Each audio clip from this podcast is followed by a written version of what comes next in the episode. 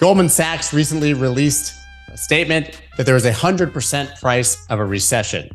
Now, a lot of people are expecting this to be one of the worst recessions in history, if not a Great Depression or a Great Reset. But there are economists who have a more pragmatic, realistic view and think that maybe, just maybe, we will come out of this relatively unscathed. One of my favorite guests, Frances Coppola, joined me today to discuss this and a wide ranging of topics about the economy, Bitcoin, and the crypto market. Let's go.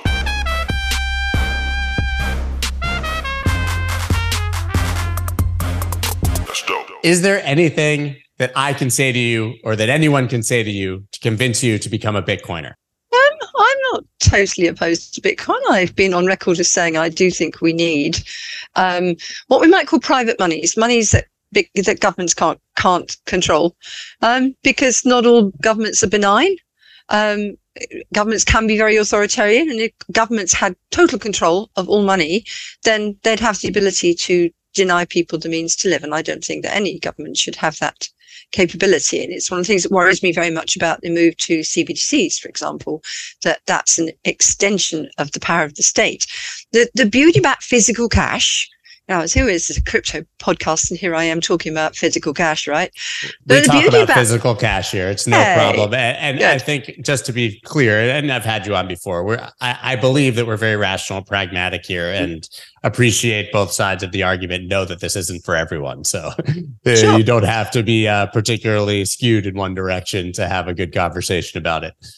Yeah, I mean, the beauty of physical cash was that even though it was created by governments, governments couldn't control where it went. Um, so it could be uh, uh, used by people who otherwise the government wouldn't want in their country or wouldn't want to have the means to live. They had no ability to deny those people the right to transact.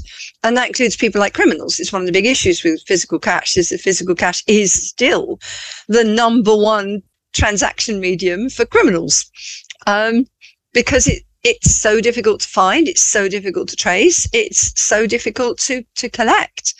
Um, so some of the arguments about CBDCs have been around whether a central bank should create an, a, an equivalent to physical cash that was basically just a bearer instrument, um, which could go anywhere and couldn't be traced. And I think the reaction from governments and central banks everywhere has been, no way are we doing that. Um, and so, in a way, the move to the digital economy and the fact that it is becoming increasingly difficult to transact only in physical cash um, is uh, leading us towards um, increased control and uh, of the state over money over the money that everyday people use for transactions. And maybe there's a role there for, for a Bitcoin or even something even more privacy oriented than that um, to act as a counterbalance, as something that people can use to transact in the digital economy without governments being able to control it, know about it, seize it from them, stop them doing it. Interesting. A lot of people would probably point to private stable coins as the mm. happy medium between those two. The original argument for Bitcoin obviously was peer to peer cash but I think the volatility sort of eliminated that as people viewed it as digital gold and storing it and actually didn't want to spend it for, for various reasons. You don't see that much transacting in it, but a dollarized asset that's on a blockchain and still gives you some of the privacy of cash without it being a central bank digital currency. That might actually be that happy medium, as I said. Uh, what do you think of that? Well, I mean, that's kind of where the direction the crypto world has gone in really the, the problem with, with, that is that if you are linking your um, stablecoin to a fiat currency, then you've provided a means for the government to control it, as indeed we are beginning to see, you know, because of the insistence you must have reserves or you must have this and that and the other. And the, the only thing you can do then is drive it offshore, break its link to the fiat currency underlying, and then you've got the possibility that the whole thing could simply collapse. So, and the other problem you've got is that a private cryptocurrency is issued by a company, right? The company could control who gets access to it or who uses it or so forth. It, it, you know, how it's not just governments that are not necessarily benign. It's also private companies. So if you want to have something that can't be controlled by anybody, then that takes you towards things like Bitcoin. That makes perfect sense. Right. You obviously brought is, up this right. is me becoming the Bitcoin maximalist that you never thought I would ever be. There you are. That's right. Well, I, you know, I, I think that there is always a difference maybe between what something should be in theory and what it is in practice. And I think that that's where a lot of the disagreement comes uh, around the asset class. But it's good mm-hmm. to hear. And I think most reasonable people understand the importance of whether it is Bitcoin or not, an asset like that when it fulfills its promise to give people that privacy and protection hedge against those authoritarian governments. And frankly, it seems like we're on a trend where all governments are becoming a little yeah. harder to trust, right? Even the ones that perhaps 10 or 20 years ago or 30 years ago we viewed as impeccable and, you know, protecting the people. Now I think there's a general fear of government that's pervasive across all citizens everywhere. And I think with reason, I mean, we shouldn't forget that we're short-lived creatures. So, you know, 70 years is a is a, a, quite a long time for a human, but it's a short time in human history. And you don't have to go very far back to find a time when governments of supposedly developed countries, supposedly advanced countries, were extremely authoritarian. I mean, to to appalling extents. And we shouldn't forget that um, we can go there again. And I would say all the signs are it, we're beginning to head down that road now. So I, I think we should be taking some steps to protect ourselves from that. You brought up the obvious, the central bank digital currency, which was going to be my next question when you were already uh, speaking about about Bitcoin in the first place. Is there a positive case for central bank digital currencies if a government built in privacy protections that were equivalent to cash. There are legislators in the United States who have discussed that. Or is this just generally a path to violations of privacy and, and human rights? And obviously, to complete control by the central bank, right? If you if they want uh, your taxes, take them out of your wallet. They want to airdrop you some stimulus, throw it into your wallet. They want to define what you can spend your money on, how much you have to spend in a month. There's a lot of scary things there, but in theory, if mm. structured correctly, it just could be a better version of cash. Yeah, um, these arguments have been, actually been around forever. Um, because the CBDC, I mean, I, I, can remember in the aftermath of the financial crisis in 2008 having lots of discussions with people who wanted what we call sovereign money, where the government produces all the money in the economy and banks are simply tasked with distributing it, um, but not with uh, creating it as they do at the moment. I mean, we should remember that actually most money in our economy is actually digital already. Um, it's just it's not um, it's not decentralized, but it's digital. and actually, most of it's not created by the central bank. Most of it's created by commercial banks. The amount of actual central bank money that people use in their tra- daily transactions is actually limited to physical cash. Banks use central bank money uh, between themselves to settle payments, but the money that we ordinary people use in their everyday transactions is created by commercial banks. So a central bank digital currency that was used in the retail space would partially replace the um, money that's created by central banks. So, and in a way, it complicates things and it creates a competition to commercial banks. And for that reason, all the thinking on this around from central banks I've seen has all been about oh my goodness, we mustn't disintermediate, disintermediate the existing banking system because it could all go horribly wrong and people could rush to uh, put to pile all their money into the CBDCs and the banks would lose all their deposits and they'd all fail. And yeah, it's, it's this nightmare scenario. So um, they, they, all these central banks are coming up with limits on the way in which people can use CBDCs, ideas about limiting the amount people can have, about the way they what they can use them for. And I look at this and think, you know, if you're having to start putting limits on the amount of money somebody can hold and the, the things they can use it for, why would anybody use it? And and it, just practical things like um, in in most in countries that have advanced banking systems, one of the things that people do they do this at the end of the month, is they, you know, the month is longer than their money. So they temporarily slip it, temporarily slip into an overdraft and they maybe pay a bit of interest on that and then they clear it again. Right? This is quite common. Lots and lots of people do it. They can't do that with the central bank because the central bank won't offer them an overdraft. It's it's credit risk. They won't take it. So again, it makes just makes it less useful. So the moment you want to have more money in your account than the CBDC limit or have an overdraft facility or um, use your uh, money in your account for something that isn't on the list of permitted activities for a CBDC, you're back to you're back to commercial banks again. And I, I'm simple soul. I just think, given that commercial banks are supported and insured by central banks, I am not at all sure why, what benefit a CBDC adds to this at all. I, am not getting it. Where I do think a central bank um, digital currency has some value, and we're seeing some movements in that direction already. Um, is actually in wholesale markets, um, where I, I, don't know if you remember, but after the financial crisis again, there was lots and lots of discussion about safe assets. This terrible shortage of safe assets, which was all caused by governments basically not producing enough debt, um, because government debt. Um, so prior to the financial crisis in the US, um, MBS were treated as safe assets and private label MBS all disappeared. And so everybody substituted treasuries and then there weren't enough of them.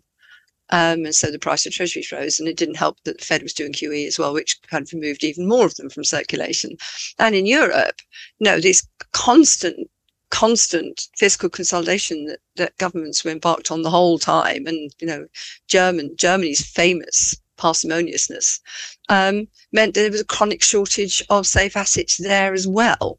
And so we had this financial system that had really too much cash kicking around because of QE, not enough short-term securities, um, and and a shortage of collateral. Now it seems to me that a CBDC actually could solve some of the problems of the need to use government debt as a safe asset in financial markets. It could substitute for it, and that might be quite a good thing. We'd have to think about exactly how that would work, but um, it, you know, it might solve a problem. Yeah, what you've described is why I don't believe we're going to get a central bank digital currency anytime soon in the United States, which I, I, have said countless times and seems to be very controversial. But I don't believe that they're going to disintermediate the banks when we all know that it's a revolving door from the banks to the government. Yeah. And Anyways, I, I, I can't see Goldman Sachs being re- replaced by a central bank digital currency anytime in the near future. It does seem quite likely, unlikely, Scott. I must admit. I mean, I think we might end up with one in Europe. Um, but I think it's going to have limited usefulness. I, there, there seems to be an element of jumping on a bandwagon here, and everybody seems to be terrified of China. And I just think China's a very different country. Yes, they'll probably have a CBDC in China, but it's a command economy. Of course, they'll have one, and they'll force everybody to use it because that's what they do. I don't think that needs to affect us because realistically, nobody's going to use a Chinese CBDC as a substitute for the US dollar. They're just not. I, I, agree. And it's, I mean, that's China's playbook on everything technological or yeah. with any even inkling of freedom, right? Create a closed internet, create their own version of every yeah. social media platform. It's a very insular, you know, uh, protected walled garden of an economy in the first place. But that is where we're going to see traction for central bank digital currencies is in mm. authoritarian countries, which I, again, then maybe is even more of a reason for a country like the United States not to adopt what's happening in China, right? We tend to just go the opposite way totally this. I mean, actually, the, in a way, the fact that banking, that the creation of money in economies like the United States and in Europe and and in the UK is is to a degree decentralized. You know, it's not done by one central authority. Most money is created by this network of private banks, right?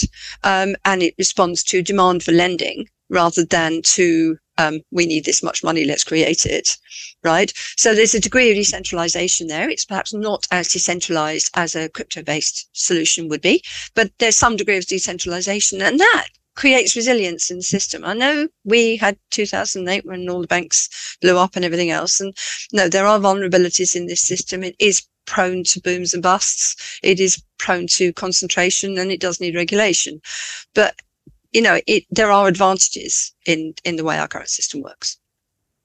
You mentioned before safe assets. In 2023, mm. what do we view as safe assets? Because well, I think that that list is uh, rapidly diminishing.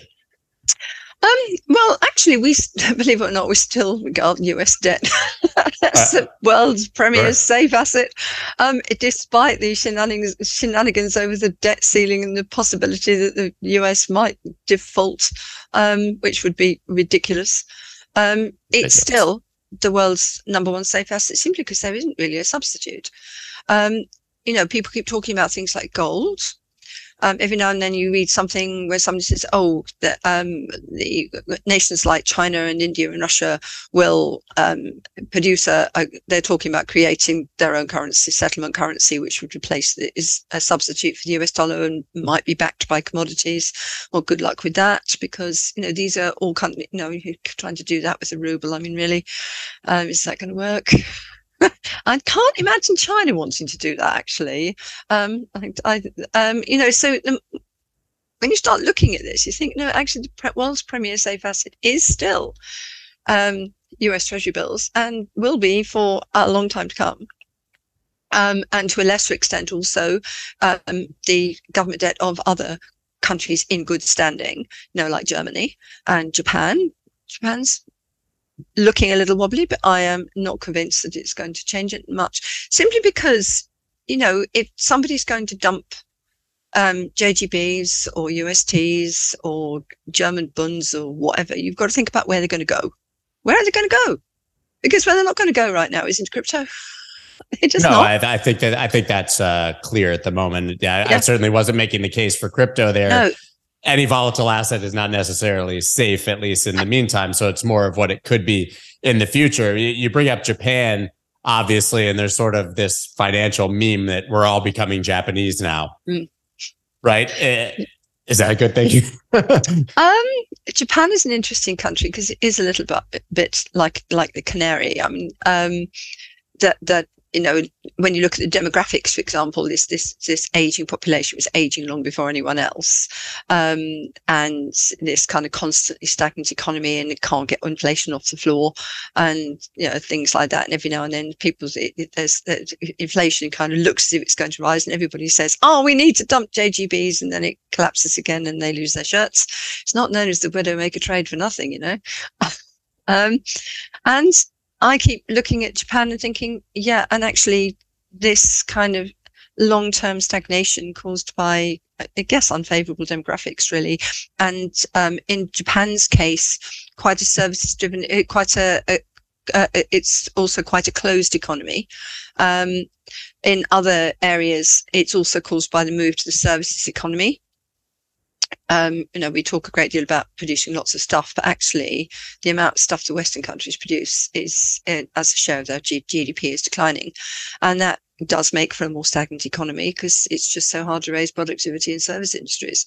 So, um, you know, in that respect, yes, we are aging societies, we are becoming services economy. We, we're actually a lot more prosperous than we were after World War II, for example, the big, big, big growth period after World War II, we're a lot more prosperous now. People are richer now than they were then. I know it doesn't feel like it, but they act we actually are richer than the people who it, lived It feels then. like it when you zoom out and not when you zoom in. Yeah, everybody's hyper fo- everybody's hyper focused on the past few years. Obviously, we had the black swan of COVID, and we love to point at this immediate trend, obviously, of credit card debt increasing and, and savings decreasing. But that could be a very short term thing, and we've seen those spikes and troughs many times in the mm. past. Mm.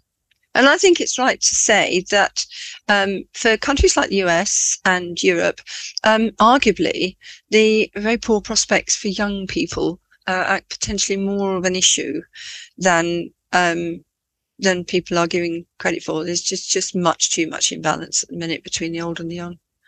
Um, well, and, millennials and, were born into a terrible, a terrible time. I mean, they've basically suffered every single financial disaster yeah. at, at the most key times in their it, development. You know, when you're graduating college and something collapses, and when it's time to enter the job market and something collapses, it really is pretty astounding when you look at yeah, the timing for that generation. It's been general, ge- dreadful for them. And, and as part of that, you've had the QE period, um, you've had this massive rise in property prices, you've had stagnation of wages, um, you know, and so they look at what people of my generation had and think, we're not going to get close to what you had at our age or even at your age you know, it, it just all seems very unfair to them. Um, and I, I think there potentially could be a reckoning for that at some stage.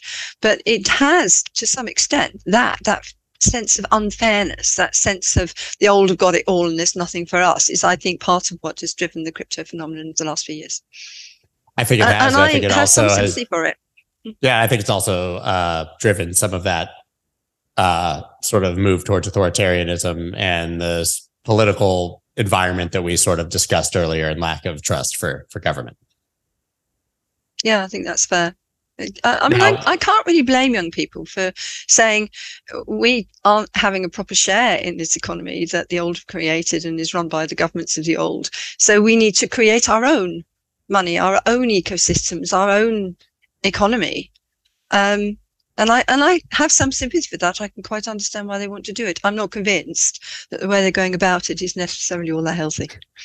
Well, the good news is that there's no uh, draft or world war at the moment, so I guess that we can at least hang our hat on that as younger as, as younger generations for now. Uh, the other point, I guess, about Japan, I, I think you make a great point about the demographics, but is the way that they have managed to official, effectively just squash the, the the bond market, treasury market, right, uh, with yield curve controls.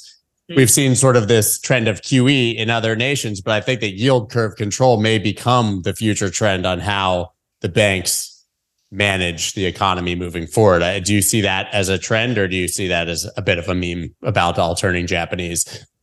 I, I think it. I think it's it's it's where we're going, and and actually, I mean, we talked about that, that in relation to Japan, where they're doing it explicitly, but a good many central banks have been doing it implicitly, controlling bond yields to stop them spiking. I mean, the Bank of England did quite a bit of that last autumn. Um, in the case of the Fed, there's a specific reason why um, I think that um, yield curve control is what the Fed's going to have to do, um, because otherwise it's going to lose control of interest rates.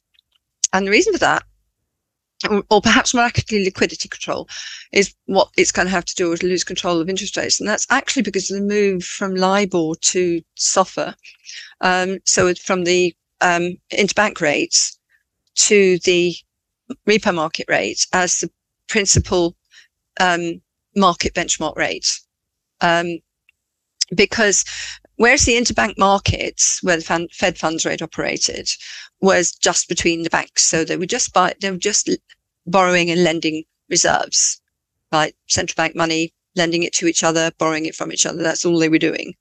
Um, now all of almost all of that has now moved into the repo market, which is a much bigger market and full of other participants who don't have access to reserves. So they have to do that. Yeah. So it's not just reserves being lent. Um, and the market participants involved are not banks, or lots of them are not banks. Banks, is, uh, banks are major, major providers of liquidity, major market makers in repo markets. But the whole, the whole market is much bigger. And into this comes the Fed saying, right, we're going to use the the um, repo rate um, as our principal um, benchmark. Uh, principal policy rate. Well, to do that, Fed's going to have to have to control it in much the same ways that it has has controlled the uh, uh, um, you know the, the Fed fund, fund rate in the past, and and uh, for me that means that Fed is going to have to intervene in the repo market, um, perhaps more than it really should. I, I am actually quite disturbed by the move to the repo rate because I just don't think they've thought about the implications of having this as the principal benchmark rate. The um, a rate that is not simply an interbank rate. I mean, okay, LIBOR, LIBOR, LIBOR was hugely problematic, you know, rigged and all the rest of Yeah. it, but it was just banks. Um, whereas this is a much, much wider um, market now, and that implies that the Fed has got to intervene directly in a much, much bigger market full of participants that are not banks, and that does imply, um, you know, I, I, I guess a, a degree of Fed control of financial markets that goes beyond what we had in the past, if that makes sense. Yeah, and, and you mentioned that they might not be considering the implications. Is there a more pessimistic view where they don't see any other option and intervention, increased intervention is really the only path of the future for there not to be a great reset or, you know, sort of all of these ideas that people have about another depression? Well, I can quite see why they did that. Um, I, I mean, I have a bit of an issue with the you know, it's kind of before 20, 20, September 2019, really saying that uh, providing liquidity to the repo market isn't our job. Um, it's the job of the banks. And then the banks said, well, actually, it's more important that we ha- have enough reserves to settle all these payments that we suddenly right. have to make because we've got quarterly tax payments and we've got the lifting of the debt ceiling and this massive increase in treasury issuance. And we've got one or two other things as well. And so we're going to hang on to the reserves and we're not going to provide liquidity to the markets. And then the Fed had to do it. Um, you know, and you can see how this kind of tussle played out. But there's no reason to suppose that wouldn't happen again. I mean, and while you rely on commercial banks to provide liquidity to the market where where which is where the principal rate is the policy rate, it all seems a bit weird. Um, I, I you know the Fed actually needs to kind of see what it's done and think through the implications of how much support is it really going, really reasonable to give to the repo market, and is there another rate that could be used which isn't so wholly dependent upon uh, conditions in the repo market. Um, and c- kind of related to that, you can see where I'm going with this. If your policy rate is the market rate that you're having to manage through the repo market and then your policy rate is really is that setting your yield curve because uh, you know longer term bond rates um, relate to shorter term ones yeah then in a way um, fed is is kind of doing yield curve uh, kind of controlling the yield curve um, through kind of through the bond market which is a bit through the um, bond market which is a bit weird anyway i mean it it, it retain the, the fed has moved towards explicit yield curve control at times. So Operation Twist. What's yield curve control? Arguably. Um, anything which changes the duration in the markets is arguably controlling um, yields. And it's then the question of just what you call it. You call it right. Operation Twist uh, and you pretend you're not controlling absolutely. the yield curve, but of course you are because you're flattening it, aren't you? I think most people don't understand, so they can call it whatever they want, and it'll go right over most people's heads, regardless. But we talked about safe assets, obviously, for governments, U.S. debt being being the number one. But we talked about how hard life is for millennials, younger people to mm. survive. What are safe assets for your average person who's just looking to save looking yeah. to get a bit ahead. I mean, we can't, we don't even need to talk about the lack of salaries or, or the job situation, but what can you put your money in and reliably grow it moving into the future? Of course, there's treasuries, right? I mean, I think yeah. that right now the obvious place is to earn your four to 5% on short term treasuries, but that's not outpacing inflation. No, and neither are insured bank accounts and CDs and things like that. I mean, it's actually very hard to find places to put your money in um, liquid or safe savings that, isn't going to get eroded by inflation. It's kind of a form of financial repression, really, which is um, kind of, as you say, a little bit unfair to those people who who are trying to build up savings because it's getting eroded. Um, so, I mean, property, if you can get on the ladder, um, is still a long term so safe investment. I know that we had the crash in 2008, um, but um, it's worth remembering that that was the first property crash in the United States for 70 years. Yeah. Um, we have them a little more frequently here in the UK, but even here, we had a major property crash in 1990, and house prices have more than recovered since. They're like two or three times the amount they were then now. They've really rocketed and that creates two a, a, that's good for people who own property so and that doesn't just mean people who own their own house it also means people who own rental properties and right. so we're seeing increases um, but you know if they're paying if rental properties are mortgaged then landlords are paying higher interest rates so we're seeing increases in rentals because of rental rental costs because of that which again hits the young um, but of course, the big, yeah, the higher your house prices are, the more difficult it is for somebody who is young and not on a particularly good wage because you know wages have stagnated, haven't they? It's just incredibly difficult, and more and more difficult for them even to buy property. Um, Ex- because literally exponentially more difficult because yeah. not only are prices going up and wages stagnant, but interest rates, but well. interest rates are double. I mean, it, yeah. you know, a, a year ago Yeah, exactly. So your, mortgage your that- payment has literally your monthly mortgage payment has practically doubled. If Yeah. you have a 30 year mortgage, even more, just depending on how long it's amortized over. I mean, that's an impossible situation. it's really hard. I mean, you know, we don't have 30 year mortgages here. Right. uh, and we've had an interesting discussion about whether the short term fixes we have here um, are worse or better than the than the actual floating rates that we also have here. And at the moment, the, the, view seems to be that most people would be better off with the floating rate because we think that interest rates will come down. And if you are locked into, because in the United States, your 30 year mortgage, you can refinance at a lower rate Sure. but our short our short term fixes here we the average is two to five years um we have some we have do have some slightly longer ones 10 years or 15 but they're expensive. Not many people have them. The common fixes are two to five years. And you you can't refinance at a low rate you have to wait for your um term to expire. So you know if you've got a five year fix um at current interest rates and interest rates go down you're going to lose. Um interestingly and this is a little bit of an indicator of where uh, where we think interest rates are going. And remember, I mean, U- U- UK does kind of follow the US. This is relevant to the US as well. HSBC recently um, offered a five-year fixed term deal for mortgage deal in the UK at below the uh, Bank of England's current policy rate. Really? Okay. Yes. So people do believe that rates are coming down. Yes, that that's what what that's the indication is. HSBC thinks that rates are coming down, which you know for for the people we're talking about, pot- potentially a good thing. And in terms of inflation, that's quite kind of good thing as well because it does imply that they think that inflation is going to come down.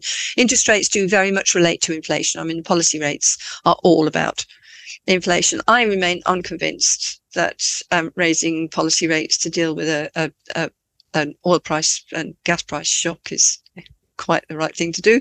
Yeah, and a war is quite the right approach, but it's what central banks are doing. And, you know, inflation will come down because eventually inflation does. Right. And haven't, so that, doesn't that imply that they've probably overshot already with the tightening cycle? I think they have. Yes, I do. Because it's such a lagging. I mean, you Yeah. don't, you know, you're, you're still waiting for the result for the to see what happened from the tightening six months ago now. Yep. And you continue to tightening, you know, as Yeah. we see sort of this uh pretty dramatic decrease in inflation. I mean, there's some some uh, indications it's been sticky, but I think it's coming down.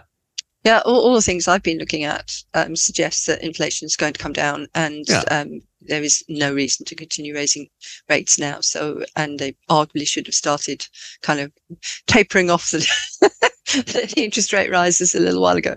But um, that is actually consistent with what the Fed has done in the past. By the way, it has always overshot, and so Yeah, when you actually in both directions every time. Yeah, I, I think every they're- they have time. a, the- I think they have a hundred percent hit rate of overreacting in both directions. Ab- totally. And so you get when you look at kind of historical charts of of inflation versus interest rates and recessions, you kind of see this kind of saw-edged effect where they've overshot and then there's been a recession and then they've overshot in the other direction and, and it caused a boom. So yes, uh, we, we we could do with maybe something a little more reliable by way of you know sort of trying. It, it's it's very hard for policymakers because you know they're dealing with long and variable lags, famously you know, it's hard to see what the path of inflation is going to be, hard to see what the path of economic growth is going to be. Um, and, and therefore quite hard to judge when it's the right time to kind of take your foot off the gas pedal or, you know, or It is their one job, though. You think that they could, uh, after time, they could listen to what everybody else seems to see as obvious. And I mean, if you look at any, it's interesting because the Fed pivot, right? The much, Yeah. much, much desired and uh, and hyped Fed pivot. If you look at the pattern of where these recessions and bear markets come, it's always the yield curve inversion first, Yes. which we have massively. Every time. Then the Fed pivot, then the market bottom.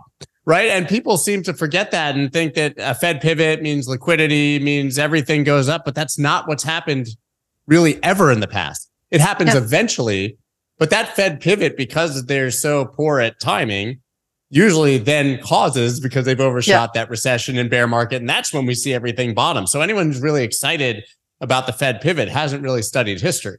Yeah, exactly. Exactly. And the way I see this is that yet again, the Fed is overshot.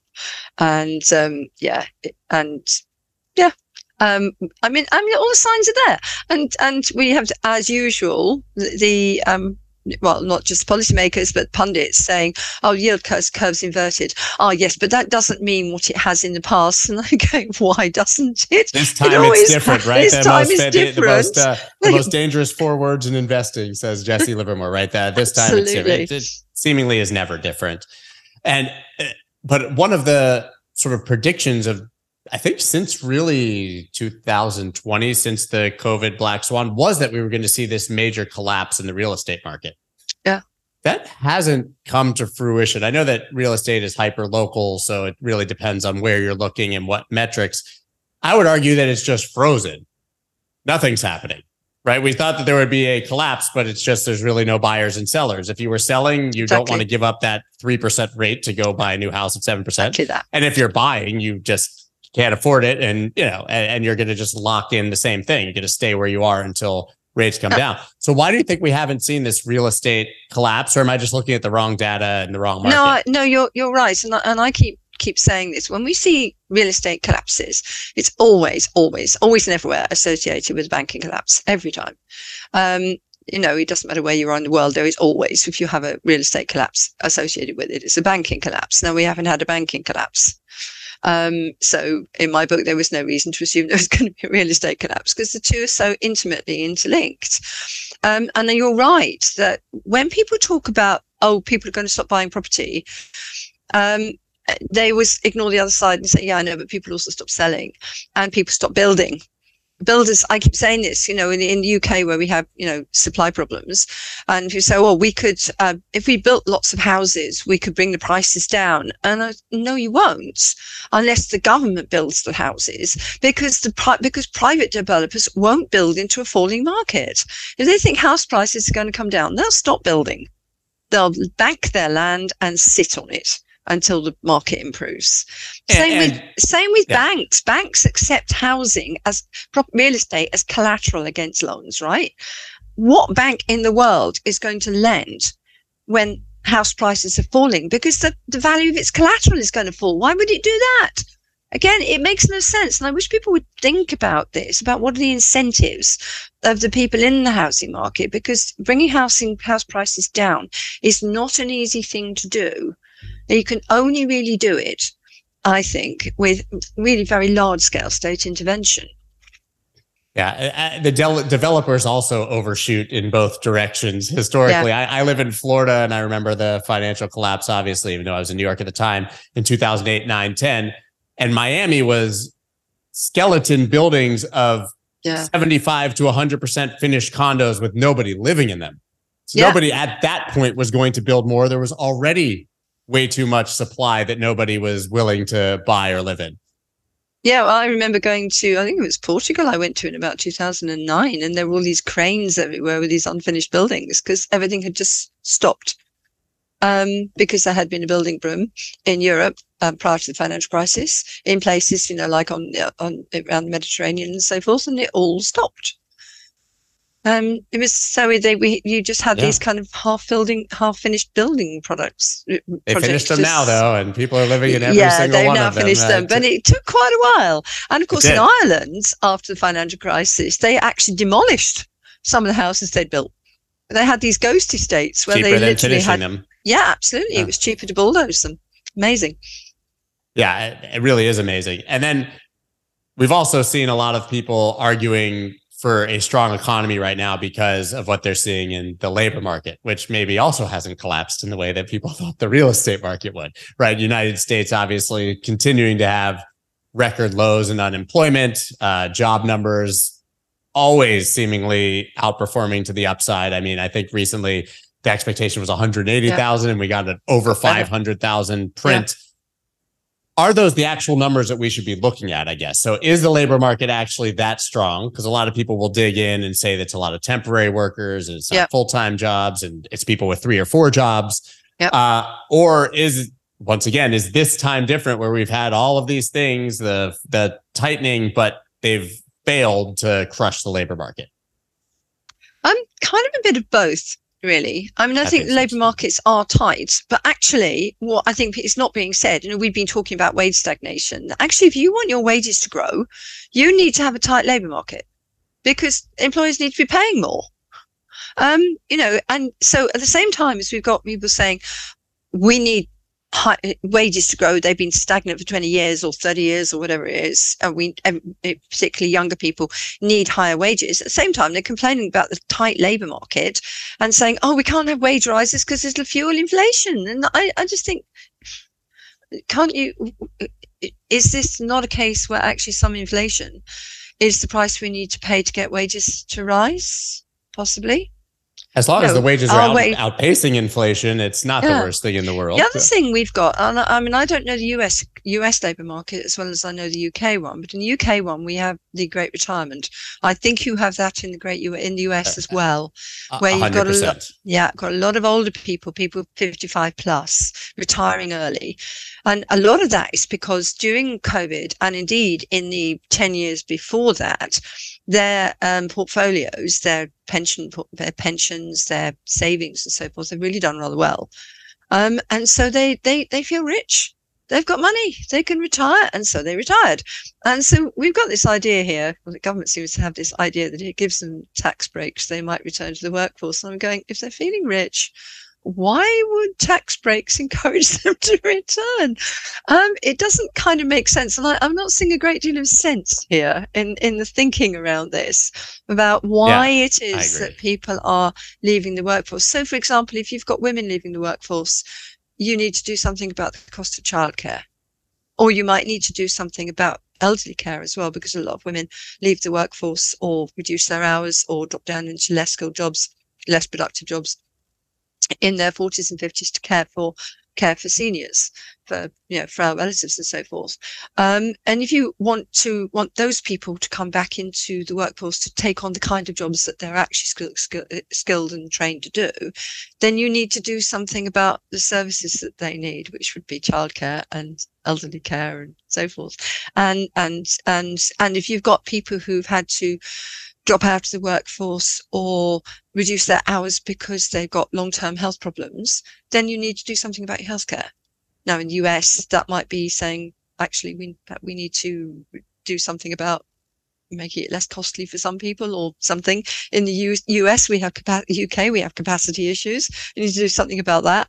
You know, and it's all these kind of in- infrastructure kind of issues underneath things that are actually making it difficult for people to stay in the workforce. And if you want to loosen your labour market um, and increase your workforce and so forth, then you need to help those people to get back to work and giving them tax breaks kind of doesn't cut it really. Yeah, I mean, it's interesting. We've seen that sort of the death of the 60 40 portfolio. It's the, you know, been the worst years in history for that sort of conventional wisdom. But if you were even just automatically rebalancing as someone who's retiring, as you said, you benefited from that massive boom, massive Yeah, boom exactly. in stocks. And now you've actually probably ended up in bonds with a high yield. Why would you ever go Why? back to work if you can move to, you know, yeah, a 1090 portfolio and you're sitting there getting Yeah. four or 5%? I'm really not seeing the incentive for any of these people to go back to work unless they, you know, can find a job that they really want to do. And the kind Right, of that- jobs right. and the kind of jobs we have vacancies for tend to be the kind of delivery driver, uh, um, healthcare the ones that the 70 year old uh, retirees don't want or can't exactly. They're the ones that have traditionally been done by young people, young, young and poor people, not, not well-off retirees. You know, so again, I'm not getting it. I'm not seeing the incentives. I'm not seeing it, it- it's it's almost like a lump of labour fallacy that says, oh, we can just get the elderly, the older people back into the workforce. All these jo- this, these kind of jobs are are labour shortages, and those kind of jobs will magically disappear. And I'm thinking, how?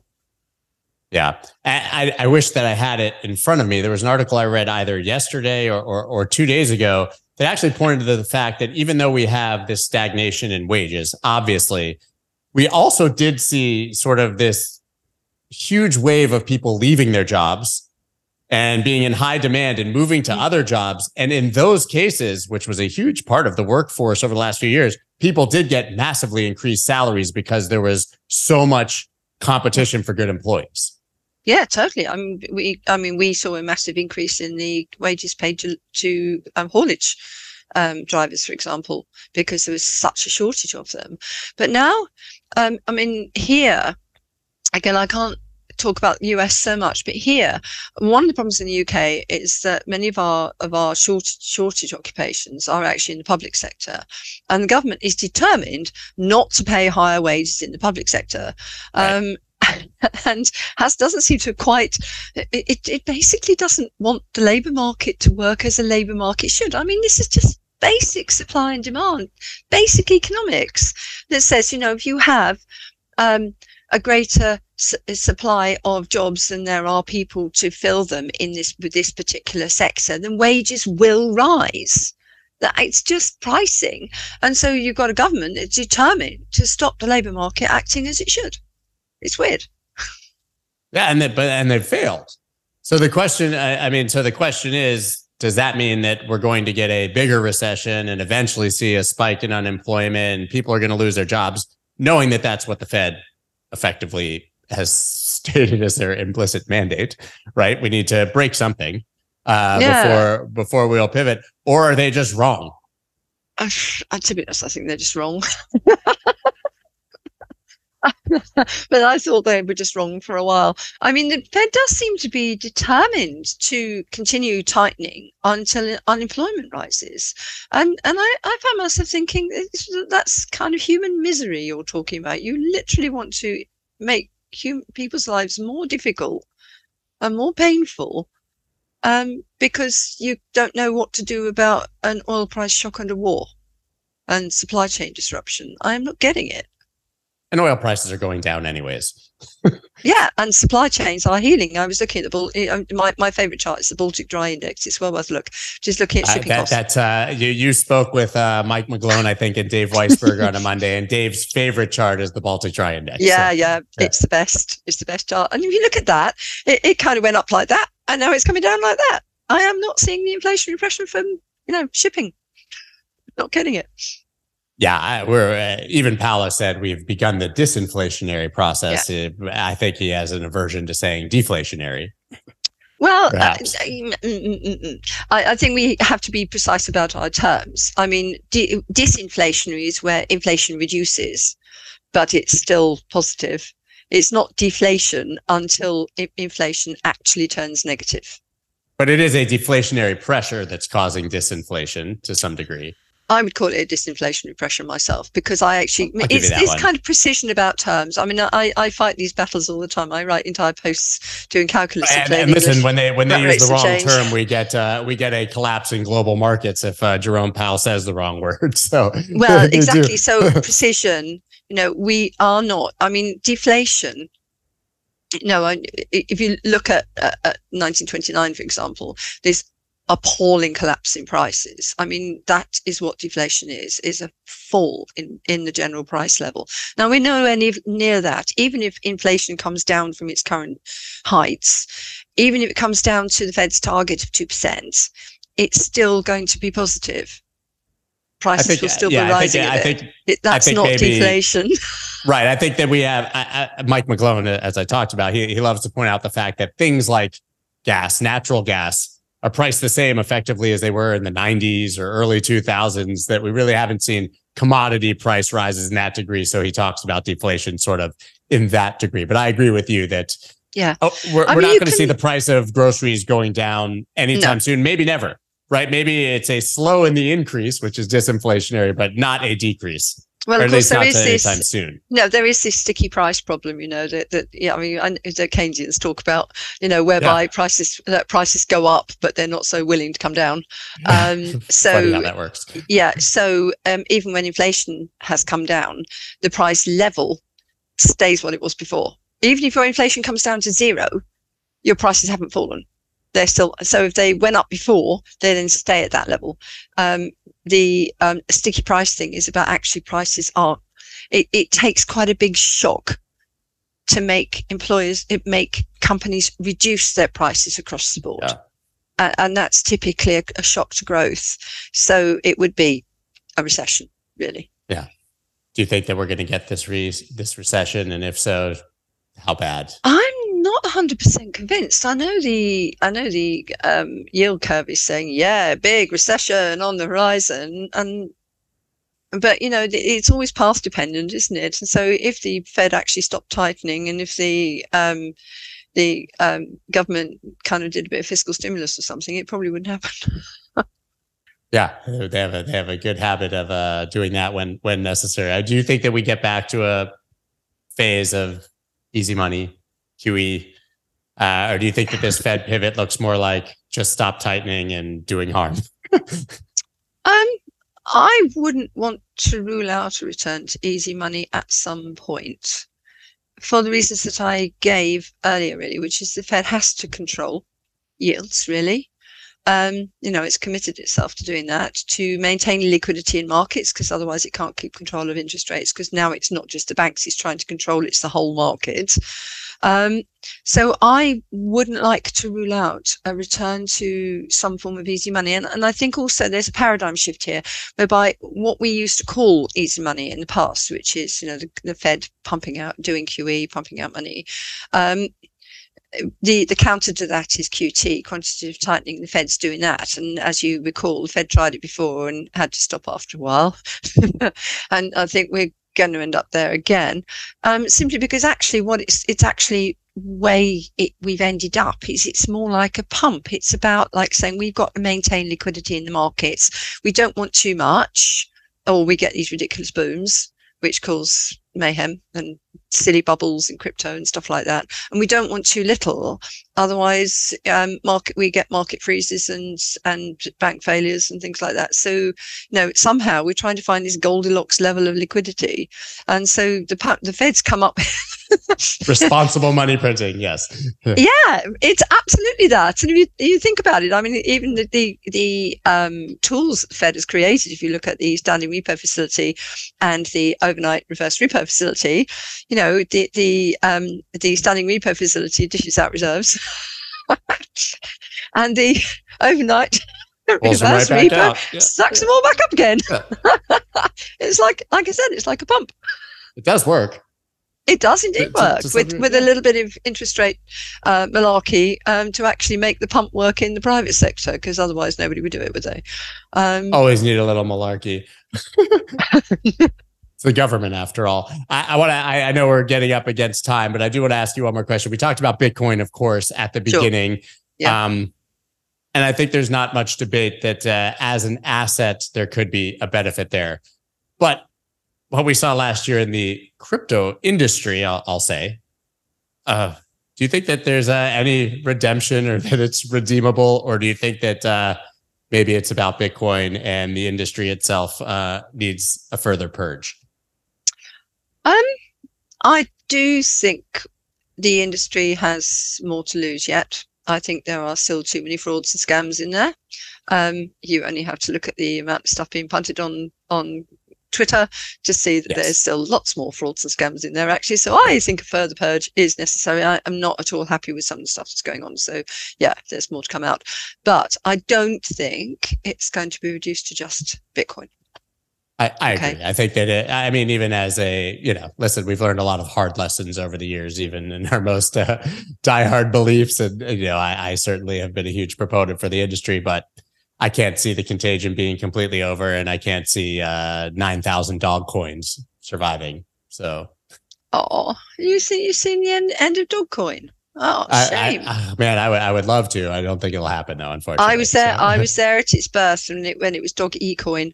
Oh, um, I was saying dog coins in general. The nine thousand knockoffs of Dogecoin. I think Doge will survive because it's a powerful meme. It's, well, it's, it's, Musk, it's but, a meme coin, isn't it? I mean, but the rest the of it, the rest original of it, uh, meme coin. Yeah, that's um, right.